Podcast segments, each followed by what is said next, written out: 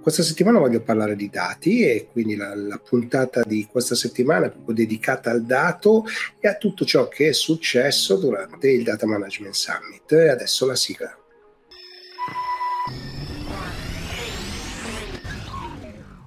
Ciao e benvenuti a nuova puntata del Late Show, Late Show che insomma continua a funzionare molto nella versione podcast, sono arrivati tantissimi messaggi per cui eh, le versioni video su piattaforme come Spotify stanno veramente raccogliendo molti molti consensi, mi stanno arrivando anche alcune richieste di argomenti ma che ormai siamo arrivati al termine di questa terza stagione. E inizierò a riprenderli da settembre, ci sarà una puntata anche settimana prossima.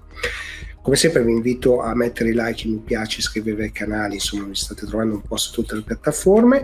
Volevo ringraziarvi sempre con il per il calore che eh, avete nei miei confronti, insomma, delle cose che faccio, compreso gli smart break, insomma, la vita d'ufficio negli altri podcast, insomma, tutta questa serie di cose. Poi ovviamente c'è Business Community nel quale, insomma, mi tocca un po' dare un po' le, le, le direttive del, del magazine. Detto questo, passiamo agli invitati di oggi e passiamo subito da Michele Iurillo. Allora, sono un fricchettone dei dati ormai mm. da una quindicina d'anni e ehm, idea, una, in testa un'idea meravigliosa, eh, il fatto di mettere tanti fricchettoni insieme da lì è nato il Data Management Summit. Eh, mi occupo di dati dentro Dama Spagna, sono anche membro di Dama Italia e soprattutto lavoro in Rivion eh, cercando di sviluppare il mercato spagnolo e l'ATAM per la nota azienda torinese e, e la sua soluzione eh, a tutto campo data management e data fabric. Bene, allora Simone invece, Simone di Felice? Anch'io ho la stessa malattia di Michele, mi occupo di dati da più di dieci anni. Eh, oggi lo faccio in Sky Partners, società del gruppo Sky, dove ho la responsabilità di una business line che abbiamo voluto chiamare Data Gravity proprio a testimoniare il valore, il potere e la pervasività di, di questo asset. Bene, passiamo a Sofia ad Alessandro, eccola qua. Eccomi. Ciao, allora, benvenuta. Io... Ciao, grazie, grazie, a tutti. Io mi occupo di dati in maniera in realtà un po', un po diversa rispetto a, a, ai due interlocutori di prima perché eh, lavoro in una, in una banca, in un gruppo bancario italiano e eh, sono responsabile di un ufficio che gestisce le licenze dei dati finanziari. Quindi sono eh, colei che porta avanti eh, le analisi delle, dei termini e delle condizioni d'uso dei, dei contratti che prevedono l'uso dei dati all'interno della banca. E arriviamo a grazie intanto e arriviamo a Francesco Spagnoli. Ciao Francesco. Ciao Gigi, ciao a tutti, io lavoro in Ilion eh, da ormai un anno e mezzo, eh, rappresento la sede commerciale di Roma e quindi tutto il business centro-sud eh, per quanto riguarda Ilion e anche io come Michele e gli altri ho, mi definisco fricchettone dei dati, ma in realtà una passione smodata diciamo per i dati. Beh, la passione per i dati direi che vi accomuna tutti quanti, ci accomuna, no? E quindi eh, siamo reduci da questo evento, no? Questo Data Management Summit con Simona Di Felice, perché sennò giustamente mi riprende. Abbiamo fatto anche uno smart break, no? Per raccontare che cosa è successo, però Michele, partiamo da te. Che, che esperienza è stata? Che, che, che cosa hai vissuto?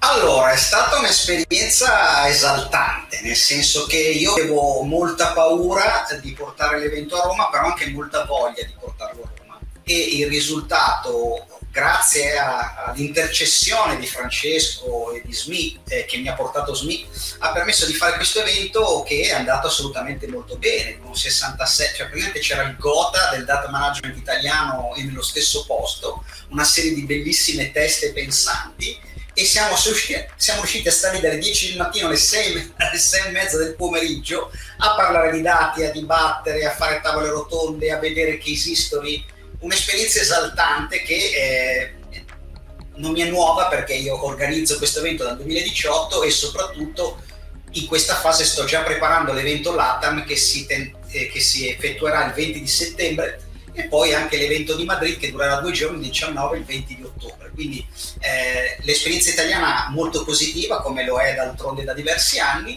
e anche quella, quella internazionale spagnola, eh, lingua spagnola, eh, sicuramente molto interessante. Molto contento, eh, spero che anche gli altri interlocutori lo siano. Ah, io avendo moderato quella sul, su Open Data, no? e quindi avevo un convitato di pietra, oltre a Francesco che era tra, tra gli speaker, convitato di pietra che era insomma l'Agid e quindi era un po' preso di mira tutto sommato, no? perché tutti volevano sapere che cosa sta facendo l'Agid, come si sta muovendo in, proprio nel tema dei, dei, dati di come vengono condivisi, costruiti. No?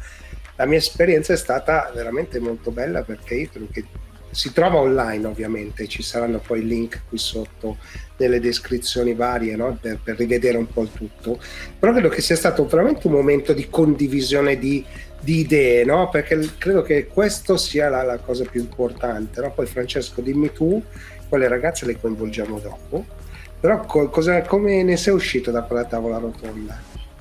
Ma guarda, ti devo dire Gigi, è stata un'esperienza anche per me molto positiva, il fatto di avere anche ovviamente Rotundo, eh, dottor Rotundo, ingegnere Rotundo al, con sul palco sicuramente l'ha, l'ha resa ancora più diciamo, credibile da un punto di vista di contenuti perché eh, erano i giorni in cui fino appunto a poco tempo fa, il 17 luglio, erano aperte anche le concertazioni sulle, sulle linee guida degli Open Data.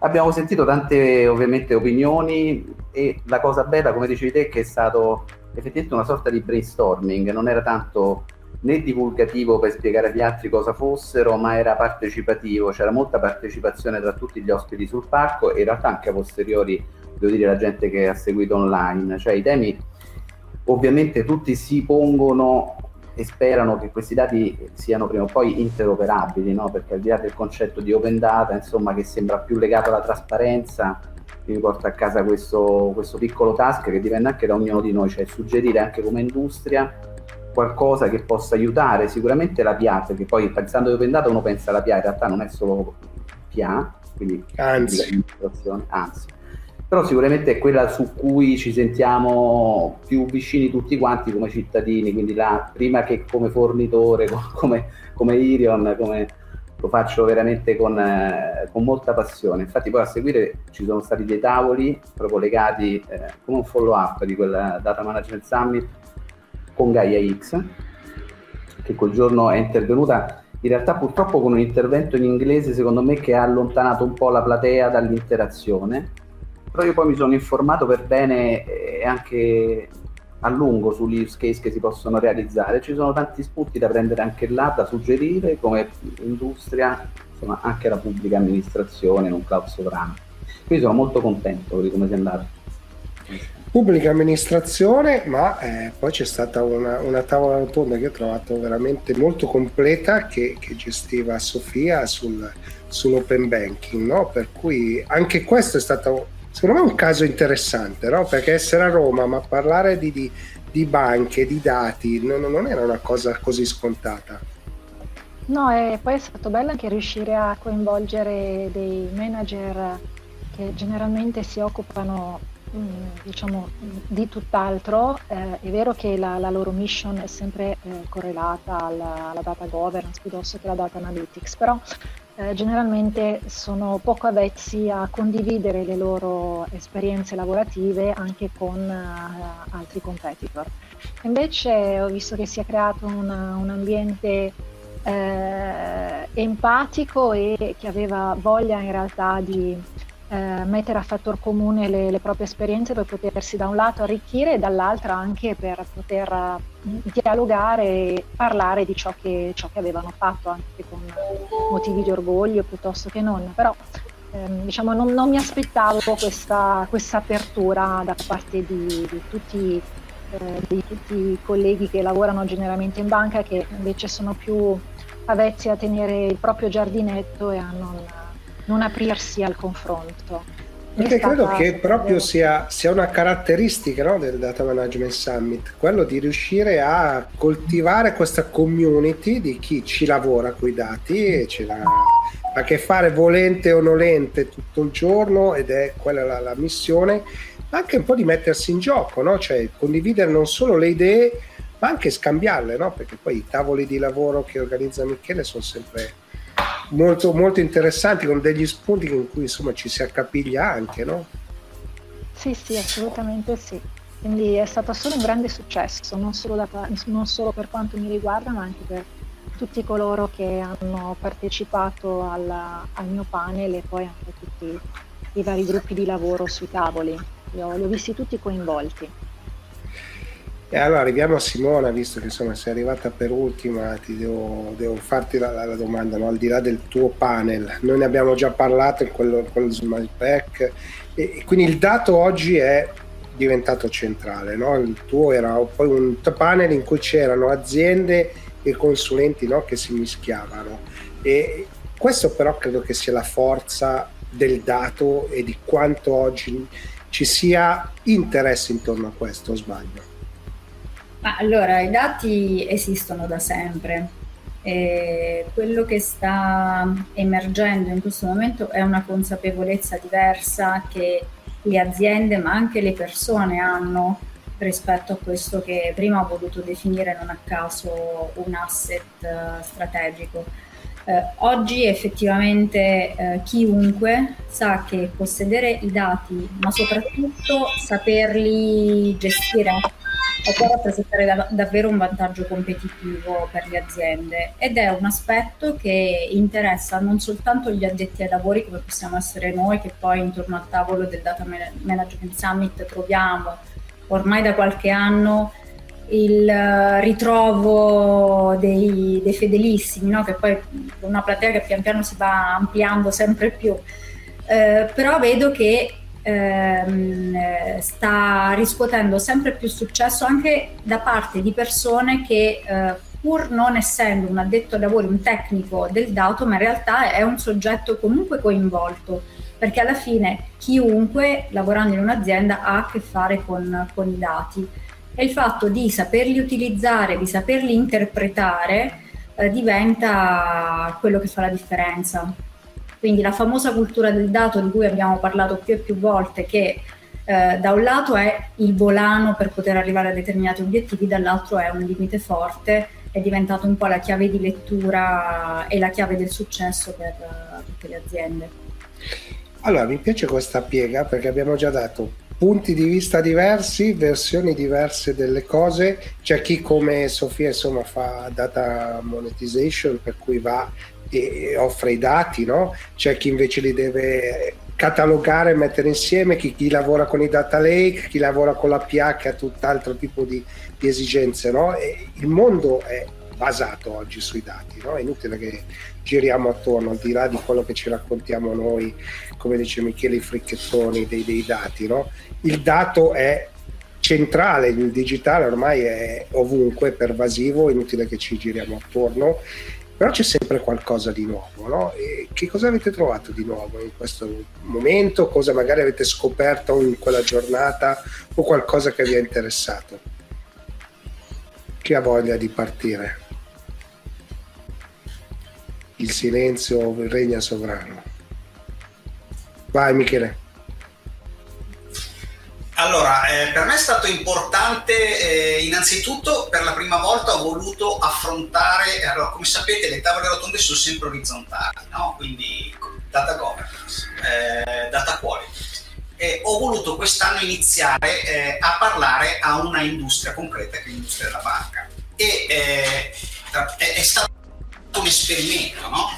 E sempre ogni edizione pigliamo una, verticalizziamo su un'industria, per esempio la prossima potrebbe essere Pharma l'anno, l'anno prossimo, e la reazione è stata, a parte che sono riuscito a coinvolgere Sofia, che per me è stata una grandissima conquista, e soprattutto anche grazie a lei ho capito che dall'altra parte ehm, eh, c'è interesse, c'è interesse a, a questa condivisione. No?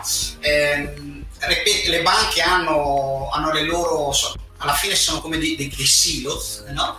e hanno una gestione per domini eh, che è molto, molto ovvio. Eh, de, dal punto di vista del DAMA noi diciamo sempre che il dato è trasversale, bisogna eh, intenderlo come trasversale, però quello che ho capito è effettivamente che in industrie molto concrete come quella della banca ci sono cose che non si possono, devono stare, non dico in silos, ma perlomeno in domini e questa diciamo è la cosa che, che ho appreso di più. E poi è stato molto interessante l'intervento di Marco Rotoloni di Abilab, il quale ha portato la banca in una nuova dimensione, no? dicendo va bene, ma eh, la banca non deve essere più un istituto, deve essere una platform, no? E secondo me è stato un intervento interessantissimo perché poi ha dato anche adito a discussioni dentro de- della tavola rotonda coordinata da Sofia e eh, è stato un momento, diciamo, perché piace il Data Management Summit? È bello organizzarlo, ma io ne, quando esco da lì ne so di più di quando ci entro la mattina. Quindi, evidentemente, in un settore molto concreto come quello della banca, che io ho toccato, evidentemente, con tutto il tema di Basilea come consulente, eccetera, eccetera, però questa parte dell'open banking, della PSD2, del fatto di, di, della condivisione eh, de, de, dei dati attraverso di, entità, entità, diverse, mantenendo tutto l'anonimato dei clienti, eccetera, eccetera, eh, secondo me era un argomento interessantissimo. Io ne ho assolutamente goduto durante la tavola rotonda eh, sull'argomento. Sofia ti ha tirato in ballo, quindi ti tocca. Sì, eh. sì, sì. sì. Eh, io mi riallaccio al suo discorso, quindi lui ha parlato di condivisione eh, quindi non soltanto condivisione dei dati all'interno eh, di, di, ciò che afferisce la normativa della PSD2, ma per me eh, eh, può, può, sembrare ovviamente una, una ripetizione, però mi, mi, porto a casa proprio la, la, voglia di voler condividere anche il, ehm, diciamo la, il, il know-how di tutte le persone che hanno partecipato alla, al DAMA eh, quello mi sono portata a casa. Eh, ho visto tanta apertura, soprattutto da parte dei miei colleghi che lavorano in banca. Eh, non sono così lezzi a voler eh, mettere sul tavolo quello che è il loro vissuto. Eh, mi porta a casa ciò, è stata un'esperienza che mi ha arricchita su, su quello e soprattutto mi ha, diciamo, ehm, mi, mi ha colto impreparata perché non, non me lo aspettavo. E... Non te l'aspettavi, io ho visto che leggevi no, la tua cartellina per fare le domande, no? quindi eri, eri, tutto sommato agitata, no? eh, ma è chiaro, le banche sono sempre state delle istituzioni sì. chiuse eh, in se stesse addirittura, cioè mh, mm, il braccio destro non sa cosa fa il sinistro, poi è arrivato il momento della non dico de, de, delle grandi acquisizioni, però sicuramente questo ha portato un cambiamento, no? È inutile dirlo, al di là dei regolamenti che hanno costretto ad adeguare le cose, poi dover uniformare i dataset tra varie banche che venivano acquisite, questi grandi cambiamenti comunque hanno portato un'area nuova. Eh, assolutamente sì, concordo e hanno cambiato anche l'approccio eh, di tutti noi.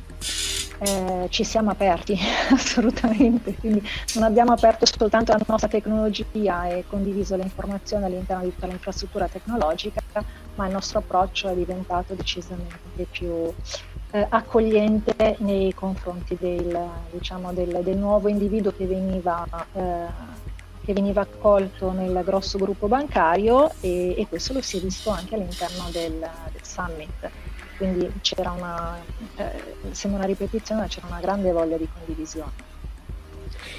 Eh, Simona, grande voglia di condivisione, grande voglia di, di, apertura dei dati, ma le aziende questi dati li aprono o, oppure sono ancora gelose? Ma allora, diciamo che il, il, dato è sempre, in quanto conoscenza, è sempre potere e quindi eh, li aprono nei limiti eh, della regolamentazione di quello che possono fare rimanendo nel, nei, nei, paletti imposti dalla regolamentazione e anche in funzione dei vantaggi di business. Quindi oggi più che aprirsi in realtà cercano di capire se gli altri si aprono. Quindi ehm, però c'è da dire che ehm, eh, i dati possono essere un ottimo voto di scambio no, sono, sono, tante le aziende che cominciano a chiedersi, ma effettivamente io ho tantissimi dati al mio interno, posso farci qualcosa? Posso iniziare a pensare di cederli, ovviamente in cambio di, di qualche ritorno che potrebbe essere di tipo monetario, ma anche benefici di vario tipo. Quindi anche con questo... tutta la problematica della privacy, eh? con tutta la problematica del GDPR, sì. con... cioè ti Poi... porti dietro tutta una serie di problematiche. Eh? Però tu sai come la penso sotto questo aspetto perché ne abbiamo già parlato. Eh, ma io devo estrapolartelo. Eh, noi parliamo di regolamentazioni, prima tu hai citato la privacy, ma io aggiungerei anche la governance dell'intelligenza artificiale, eh, la cloudizzazione, se la vogliamo definire così. Eh, si tratta di normative che nascono eh, nel, nell'ambito del cosiddetto mercato digitale unico europeo, dove l'obiettivo è proprio quello di garantire la libera circolazione delle informazioni, la condivisione, per uh, ripetere un termine abbiamo, di cui abbiamo già abusato quindi la regolamentazione a cui facciamo riferimento oggi è una regolamentazione che promuove certe forme di condivisione, ovviamente facendo attenzione soprattutto a, ai diritti e alle libertà fondamentali delle persone in primis. Quindi sicuramente il dato personale, ma anche il dato che poi fa riferimento a proprietà intellettuale o altri asset da, da tutelare in qualche modo. Quindi facciamo eh, che facciano le aziende avendo qualche accorgimento in termini di sicurezza, di prevenzione, di tutela. Sì, insomma, i regolamentatori insomma, a tutti i livelli europei e italiani sono molto attivi no? in questo periodo. Ultimamente insomma, ci stanno anche mettendo le mani all'interoperabilità dei, dei vari software di messaggistica. No? C'è, c'è tutto grande, un grande lavoro no? perché credo che trasparenza, interoperabilità e capacità di poter analizzare i dati siano poi fondamentali nello sviluppo della democrazia futura, no? cioè inutile che ci giriamo intorno. Poi Francesco, anche tu che lavori molto con la PA, sai che questi sono i temi fondamentali. Non solo sono fondamentali, prima di tutto per tornare anche a chiudere il giro del cosa c'è stato di buono e di nuovo che mi porta a casa il DMS e il DMS in sé, perché era la prima edizione per me a cui partecipavo e qui i miei complimenti chiaramente vanno a Michele che è riuscito a catalizzare una serie di attori tutti intorno a un tavolo, il format che era assolutamente destrutturato, di solito si va a questi eventi pensando che c'è un brand che ti racconta cose, esperienze, invece ho visto e respirato un clima effettivamente differente, dove tutti si volevano mettere in gioco, al di là del format stesso con cui Michele aveva organizzato questo, perché erano comunque dei tavoli di lavoro dove ognuno no, imbrattava anche un piccolo pezzo di cartellone sul tavolo, si metteva in gioco, raccontava, adesso senza fare troppi nomi perché magari però ho visto anche non solamente esponenti del mondo bancario, anzi eh, nel mondo, cito solamente per l'azienda, non il personaggio ovviamente per, eh, per questioni di privacy, forse o meglio per rispetto, comunque per esempio ho sentito Enav raccontare delle procedure a cui sono sottoposti, perché in fondo regolare voli a livello internazionale eh, nazionale non è eh, qualcosa che è secondario alle regole che ci sono in banca, perché se ci pensate ovviamente deve essere un controllo maniacale anche quello del, dei dati e della qualità. Detto ciò, quindi nella PA, invece per tornare a bomba sul tema, io penso che ora o mai più, nel senso che ci sono, eh, l'interesse c'è da sempre, il dato c'è da sempre, dei metadati se ne è parlato da sempre, però adesso abbiamo a supporto, e al di là del, del fatto in sede di open data, della, anche della consultazione, delle, delle linee guida, abbiamo la strategia Cloud Italia, che significa cloudizzazione, e quindi adesso stiamo portando a casa un programma ripeto, proprio a livello di sistema Italia, eh, dove tutti questi dati eh, e anche tutti i servizi che sono strategici finiranno in un polo strategico nazionale. Quindi effettivamente allora, abbiamo da una parte il rischio di ricreare un silos nei silos, ovvero, la dico meglio, cioè di magari portare dati strategici in un polo strategico nazionale che è sempre un data center, no? quindi spostarlo da casa della singola pubblica amministrazione, magari centralizzandolo all'interno di, una, di un nuovo data center che sia logico, virtuale o fisico. E secondo me l'occasione che va colta è l'interoperabilità, cioè quello che dicevi anche te prima, cioè nel senso che da là bisogna studiare use case e quello su cui mi sto, almeno in prima persona, impegnando con delle proposte unsolicited, eh, ripeto, non, non, sono i clienti che ce le chiedono, però sto andando dai vari PA che avranno un ruolo in questo PSN a suggerire use case. Ne dico una tanto per adesso spararla grossa, eh, lasciatemela dire, poi dopo rientro nei ranghi. Però eh, nel momento in cui i dati strategici, no, immaginate cosa può essere strategico per la PA. Strategico per la PA sono i dati dell'ERP, quindi i dati finanziari, perché sono strategici, più strategici di quelli insomma, sono anche classificati, tra virgolette, penseremmo.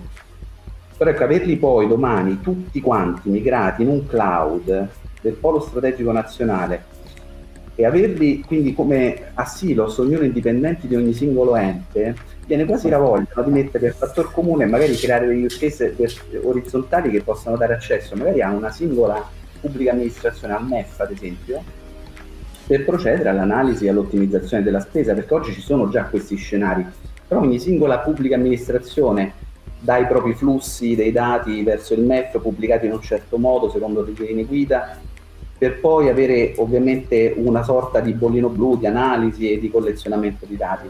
Invece se pensiamo ecco, a questa evoluzione, secondo me scenari interessanti, ecco, abbiamo sentito in passato l'ottimizzazione della spesa, una cosa tragica che non voglio neanche più citare, però fatta ovviamente ognuno a casa propria, invece si potrebbe cercare di analizzare ad esempio con degli analytics questi dati dando accesso solamente a un super user come potrebbe essere il MEF per ottimizzare la spesa, per analizzare voci di costo, quindi prima rendere omogenee in questi silos e quindi poi cercare di andarle a veramente analizzare e ottimizzare. Questo potrebbe essere uno sceno use case che sto proponendo, poi non so se... No, no, ma mi, mi è chiarissimo ed è anche estremamente interessante. Poi questi giorni che abbiamo visto che c'è stato un attacco al sito dell'Agenzia delle Entrate, capisci che ci crea un, una serie di preoccupazioni eh, su cui dobbiamo, dobbiamo lavorare, riflettere, no? perché poi il tema della sicurezza di questi dati, se non li centralizziamo, eh, diventa centrale sul serio, eh, ma non c'è solo quello, perché poi abbiamo, stiamo scoprendo insomma, la sovranità dei dati, c'è tutta una serie di,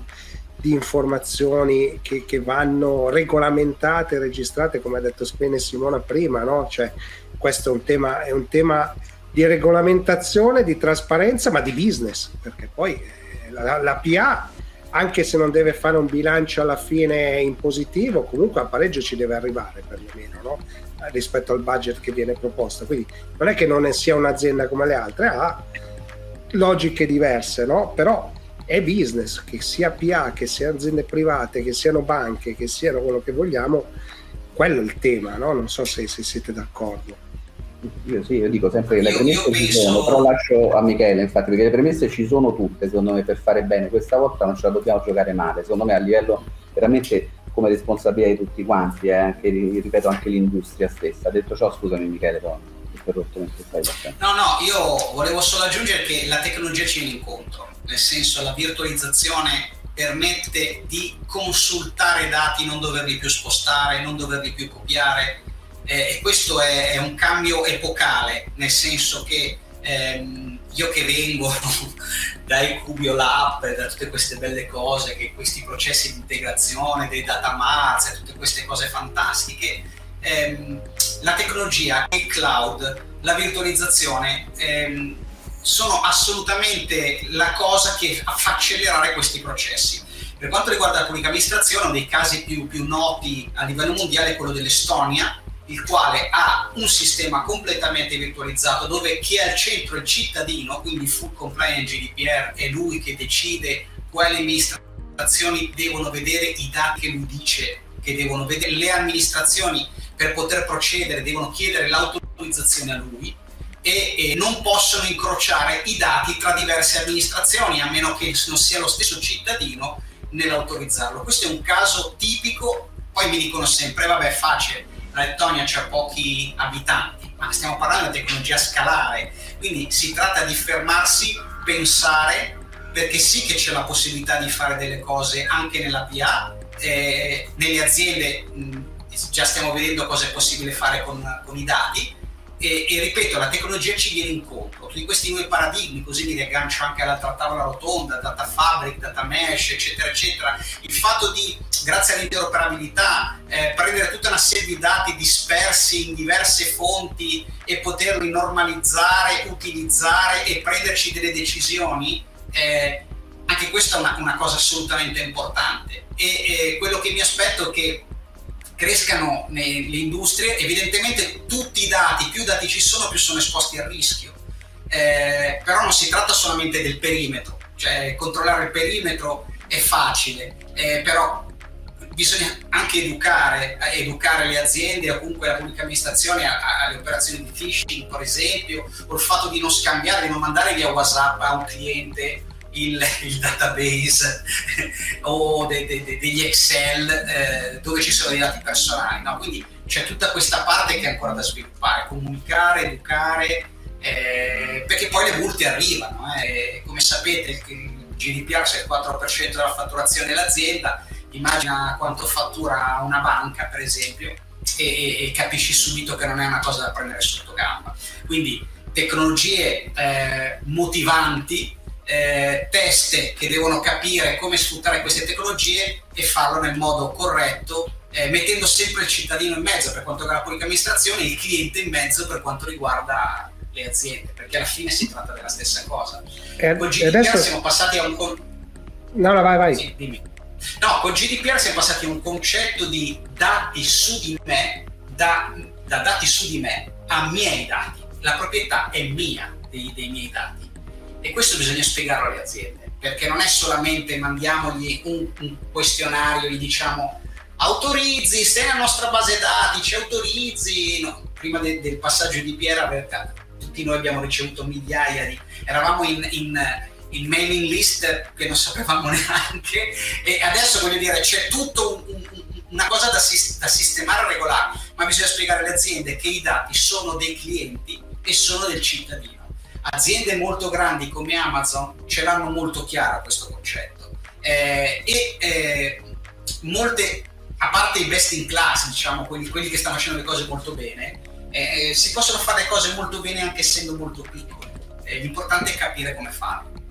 Adesso però arrivo con la mia domanda, sono sempre un po' provocatoria, no? Cioè abbiamo il tema della cultura, che è evidente, per cui dobbiamo fare eventi come questo no? che, che, portano cultura e, e, condividono idee e soluzioni. La tecnologia c'è, ma che cos'è che manca a questo punto? Eh, manca la volontà, manca la volontà, la, la, volontà, cultura, la volontà eh, il, il, il, pensare in modo diverso eh, e, e, capirete, io non, non, non ho molto a vedere con l'amministrazione, ci dà più testate il mio amico Francesco, ma eh, sappiamo come si muovono le cose, eh, dentro queste, queste, specie di grossi elefanti. E se fa fatica una grande banca a fare dei, dei cambiamenti, immaginati la pubblica amministrazione. Beh, Sofia, Sofia, fate fatica? Fate così tanta fatica? Eh, sì, ad adeguare tutta l'infrastruttura ai cambiamenti sul, sugli usi dei dati, assolutamente sì eh, ad esempio a, a, è, è, stato mh, eh, toccato un tema, quello della cultura, eh, e mi ci, ritrova, mi ci ritrovo completamente perché ehm, anche Simona ha anticipato una, una, questione che è quella relativa al, uh, alla proprietà intellettuale dei dati. Ciò che molti utilizzatori dei dati ancora oggi non hanno compreso che dietro un semplice dato eh, che può essere afferente sia all'identificazione del nome e del cognome eh, dell'utente che usa il dato, piuttosto che il proprietario del dato stesso, un, una borsa, ebbene dietro entrambe le due, eh, diciamo, eh, i, i, due proprietari c'è mh, da un lato eh, esiste, de- deve esistere l'autorizzazione a poter utilizzare il dato stesso, sia da parte del proprietario del dato, eh, quindi dal fornitore stesso, sia da parte del, del, dell'individuo. Eh, dall'altro ciò che eh, l'utente che acquisisce il dato non ha ancora compreso è che nel momento in cui impiega un dato finanziario eh, nella propria postazione di lavoro, questo lo può fare solo e esclusivamente se paga anche una commissione che è correlato ovviamente alla proprietà intellettuale del dato. Quindi ehm, è importante focalizzarci anche sul tema della cultura, perché eh, lo vedo ogni giorno, ancora, eh, ancora oggi non, non, non abbiamo ben chiaro il della proprietà cioè il dato appartiene a qualcuno, appartiene a me nel momento in cui ti do il mio nome e cognome per, per fare un'analisi di mercato su Amazon, ma appartiene anche alla singola borsa che ti dà l'opportunità di, di utilizzare il flusso informativo all'interno dei tuoi sistemi. È la stessa identica cosa, con una piccola differenza che ovviamente il, il fornitore del dato ti fa pagare anche una commissione e la Sofia di turno non, non, non, chiede di essere onorata per poter utilizzare i propri dati personali per fare analisi di mercato. Magari fossi un pochettino più importante, magari sì, però diciamo un essere normalissimo, un normalissimo consumatore dei servizi Amazon, ovviamente non, non, si fa pagare, però deve esigere venga data l'autorizzazione a utilizzare i propri dati. Quindi la cultura è, è importantissima e dobbiamo ancora lavorarci. Partiamo dal presupposto che eh, i dati siano di, di, chiunque e possano essere impiegati come, come si vuole, non è proprio così non è così e non può funzionare così, sarebbe, no. sarebbe veramente un disastro. Simona, cosa ne pensi? Ma io non posso che essere d'accordo con uh, quello che hanno detto uh, i colleghi, però aggiungerei un'altra cosa, se posso, che è quello di avere uh, una visione illuminata e oggi ci sono manager che ce l'hanno, ma ne servono ancora altri. Abbiamo tante aziende che purtroppo a livelli alti hanno delle persone che non hanno ancora eh, sviluppato al proprio interno questa cultura e quindi eh, fanno un po' da, mm, da ostacolo alle iniziative che, eh, di cui l'azienda invece potrebbe beneficiare. Il fatto di avere una visione illuminata non significa eh, non, non spendere, perché eh, a me è capitato di vedere grossi investimenti fatti per portare avanti iniziative sui dati o che coinvolgessero dati, ma iniziative sbagliate fatte nel momento sbagliato, quindi investimenti ad esempio in tecnologia laddove l'esigenza poteva essere altra, quindi bisogna capire bene eh, cosa, qual è la roadmap strategica che eh, vada eh, che calzi più a pennello a ogni singola azienda. Non esistono dei modelli standard che vadano bene per tutti, ma quando si parla di dati, eh, il dato deve essere funzionale agli obiettivi di business di un'azienda e quindi ci deve essere la capacità di eh, identificare le, le, le soluzioni eh, nel giusto ordine per poter raggiungere questi obiettivi. Questo è quello che una persone con una visione illuminata sui dati possono, possono portare. Allora, sono così d'accordo che ho paura a fare la prossima domanda, nel senso che ovviamente la strategia è sempre fondamentale, avere una, la barra dritta dove andare, poi ci sono le tattiche, ci fanno seguire le cose in base alle esigenze poi de, de, dell'ultimo minuto, no? del momento, però avere una strategia è fondamentale però nella vostra vita, vabbè, sicuramente Simona eh, ne ha visti tanti, probabilmente anche Francesco, Sofia ci, ci sguazza e Michele altrettanto, no? Però non sono tante no, le aziende che hanno da subito le idee chiare e non sono neanche tante le aziende che hanno voglia di ascoltare per farsi aiutare, no? dicono io non ho, non ho persone, non ho risorse, magari si fermano lì, quando invece magari basta anche poco, no? Non, non la vedete così? Allora sì, io scusami Gigi, però su quello eh, sicuramente abbiamo tanti anche qua esempi da poter portare, magari per efficacia evito di monopolizzare il tempo. Io vedo comunque sia, non, non l'ho citato prima, però era parte anche quello del, del DMS, anche proprio per un fatto anche di, eh, di dare qualche esempio positivo. No? Su eh, Gaia X, ad esempio, era uno degli interlocutori presenti al DMS sicuramente anche quando si parla del GDPR, si parlano di normative europee, devo dire che una risposta c'è, dove c'è anche interoperabilità sui dati già del manufatturiero, ad esempio automotive, molto spinta. E quelle sono già delle cose buone che si possono replicare con tanto di use case. Quindi veramente io poi torno alla volontà e sicuramente poi alla, al tema eh, della cultura che si diceva prima, perché ovviamente trovo difficile, ecco questo lo sto citando, è un esempio oltralpe, no?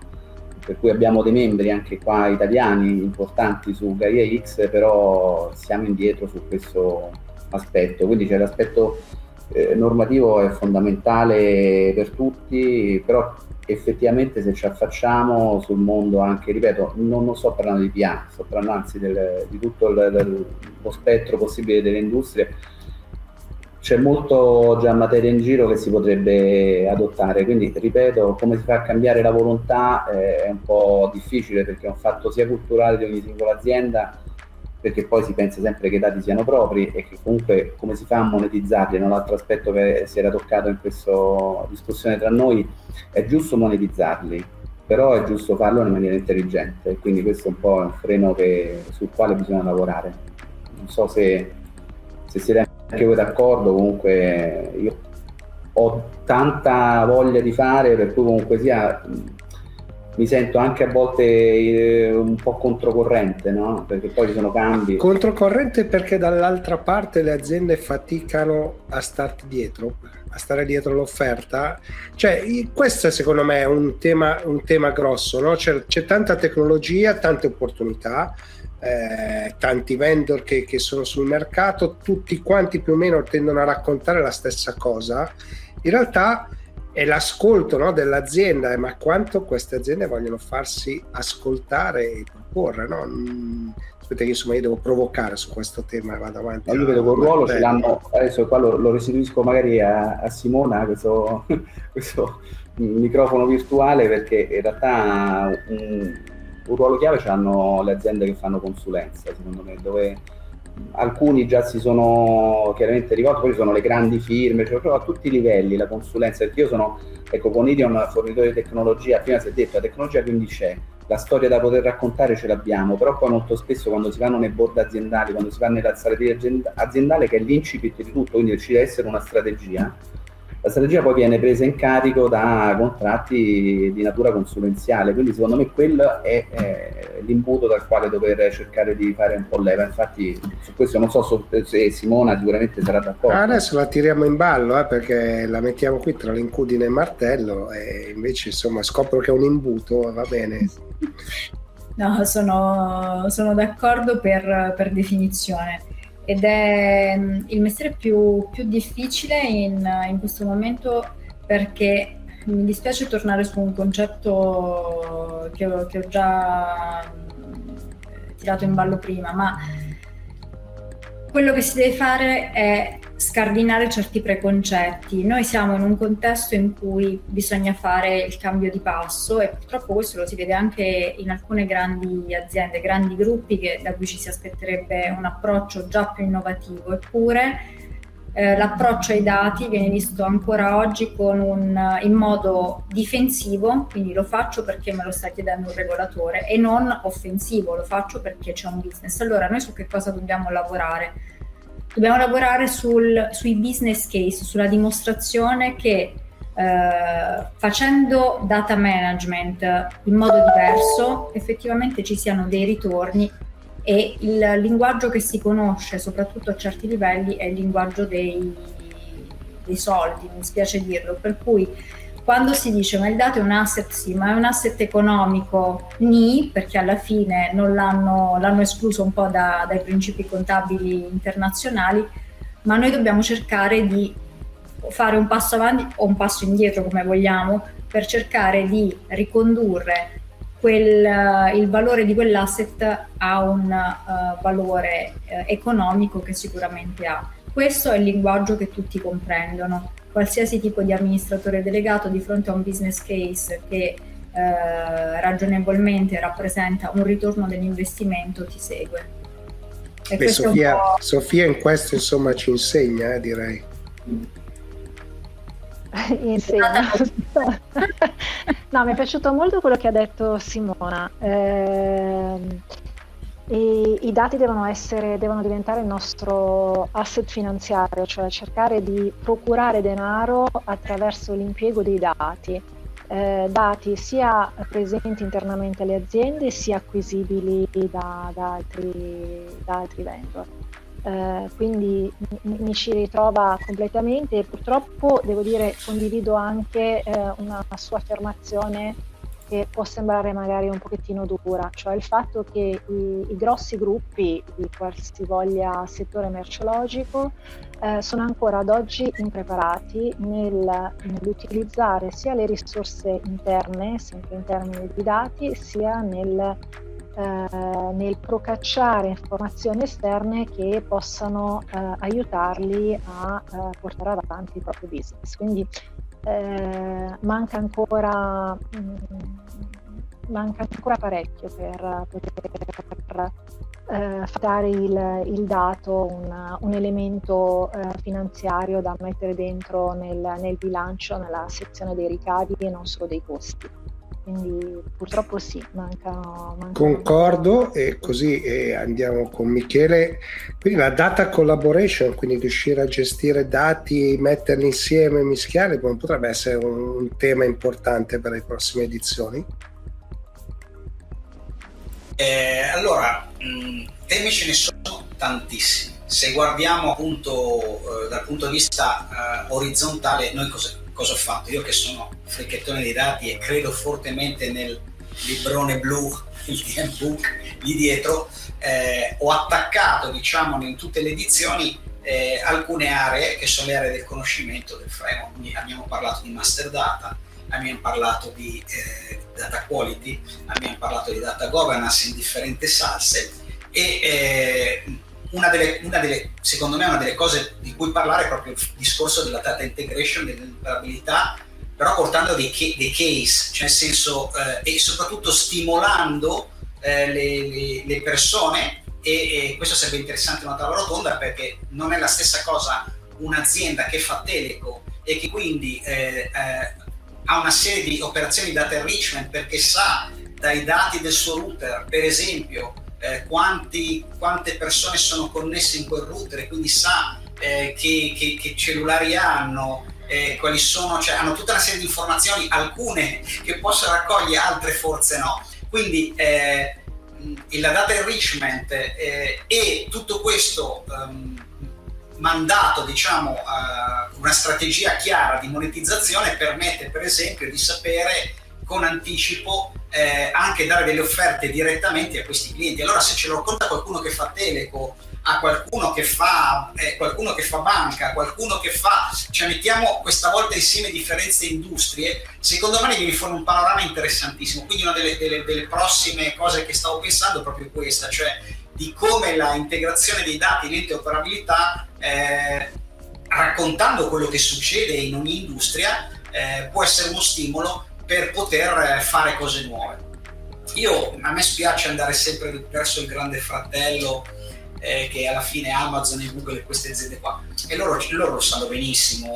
Loro, loro, con i loro algoritmi e le loro procedure sanno esattamente che cosa succederà. E adesso qua lancio io una provocazione a Sofia, gli manca solo di diventare banca, a quel punto sinceramente non so che cosa succederebbe, perché se tu con tre clic puoi fare, puoi fare un acquisto, eh, eh, sarà molto probabile che fra un po' di anni, io spero, a me piacciono le banche, eh, fra qualche anno con tre clic potrai ottenere un prestito. E, e quindi voglio dire, eh, diciamo che eh, stanno, stanno in un'area un poco cioè questo confine continua a difuminarsi sempre più tra retail, perché Amazon non è retail, parliamoci chiaro, Amazon è tutto, no? E c'è quel libro bellissimo che ho consigliato a tutti di leggere di Dave Eggers che si chiama Il Circolo, che è una visione assolutamente distopica e anche perturbante, perturbato, come si dice?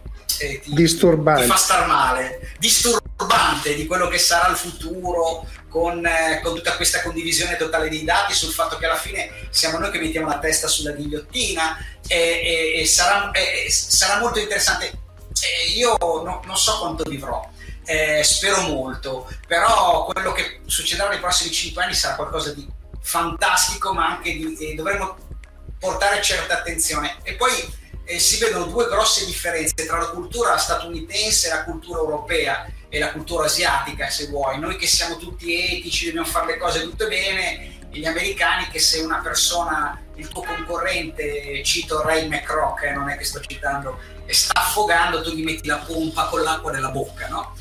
quindi voglio dire, noi, noi, non, noi europei non siamo così. Eh, quindi queste grosse differenze di cultura, per non parlare a cultura asiatica, è completamente differente, anche nella gestione dei dati, sarà, sarà interessante, voglio dire, eh, a livello geopolitico. Insomma, i dati, i dati sono, danno così tanti spunti di conversazione che io non so che tavole rotonde faremo nei prossimi Data Management Summit. Tra l'altro invito anche eh, chi ci ascolta adesso di darci dei suggerimenti perché eh, alla fine io mi, mi confronto con con voi, con eh, i fricchettoni dei dati e mi danno delle idee, ad esempio si è parlato di fare quella farma il prossimo anno, eccetera, eccetera, ma parliamone, insomma, quali sono gli argomenti che potrebbero essere interessanti discutere e, e, capire anche quali aziende. Comunque sto dicendo ci sono tantissime cose di cui parlare, di cui discutere. Eh, gli SG, quanto saranno importanti eh, nel futuro eh, per avere un prestito sarà importante sapere quanto sei sostenibile. Il costo del denaro sarà minore se la tua azienda è più sostenibile. Adesso sembra tutta una, una, una cosa così tirata per aria, ma voglio vedere fra un paio d'anni se queste cose atterreranno come penso che atterreranno. Quindi argomenti ce ne sono tanti. E l'integrazione, l'interoperabilità è uno degli argomenti che assolutamente voglio trattare, portando diverse Esempi. industrie e confrontandole tra di loro. Sì. Allora, purtroppo il tempo scorre, quindi siamo giunti un pochino al termine, quindi volevo ringraziarvi. Adesso vado in ordine di quello che vedo, quindi Simona e Sofia, Michele e Francesco, perché insomma avete fatto una bellissima chiacchierata di quello che è successo, quello che sta succedendo nel mondo del business, ma anche di quello che potrebbe succedere in futuro, no? Per cui insomma è stata come, come piacere raccontarla a me, no? un, un qualcosa che ci apre un po' la mente, no? ci fa capire la complessità del mondo in cui viviamo, perché poi noi che ci sporchiamo le mani con la tecnologia e i dati sappiamo benissimo che insomma la complessità avanza e avanza costantemente. Quindi volevo ringraziarvi tantissimo e voltiamo pagina.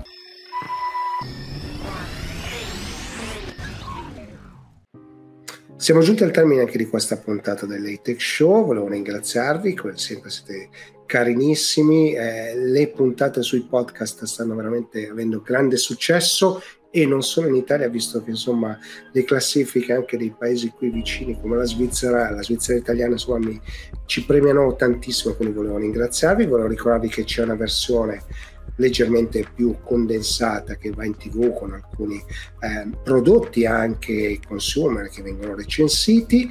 E ringrazio quindi tutte le tv locali che insomma mi hanno dato una mano in questi tre anni. Non è ancora l'ultima puntata della stagione però insomma ci stiamo avvicinando è la penultima. E come sempre vi do appuntamento a questo punto alla prossima puntata. Ciao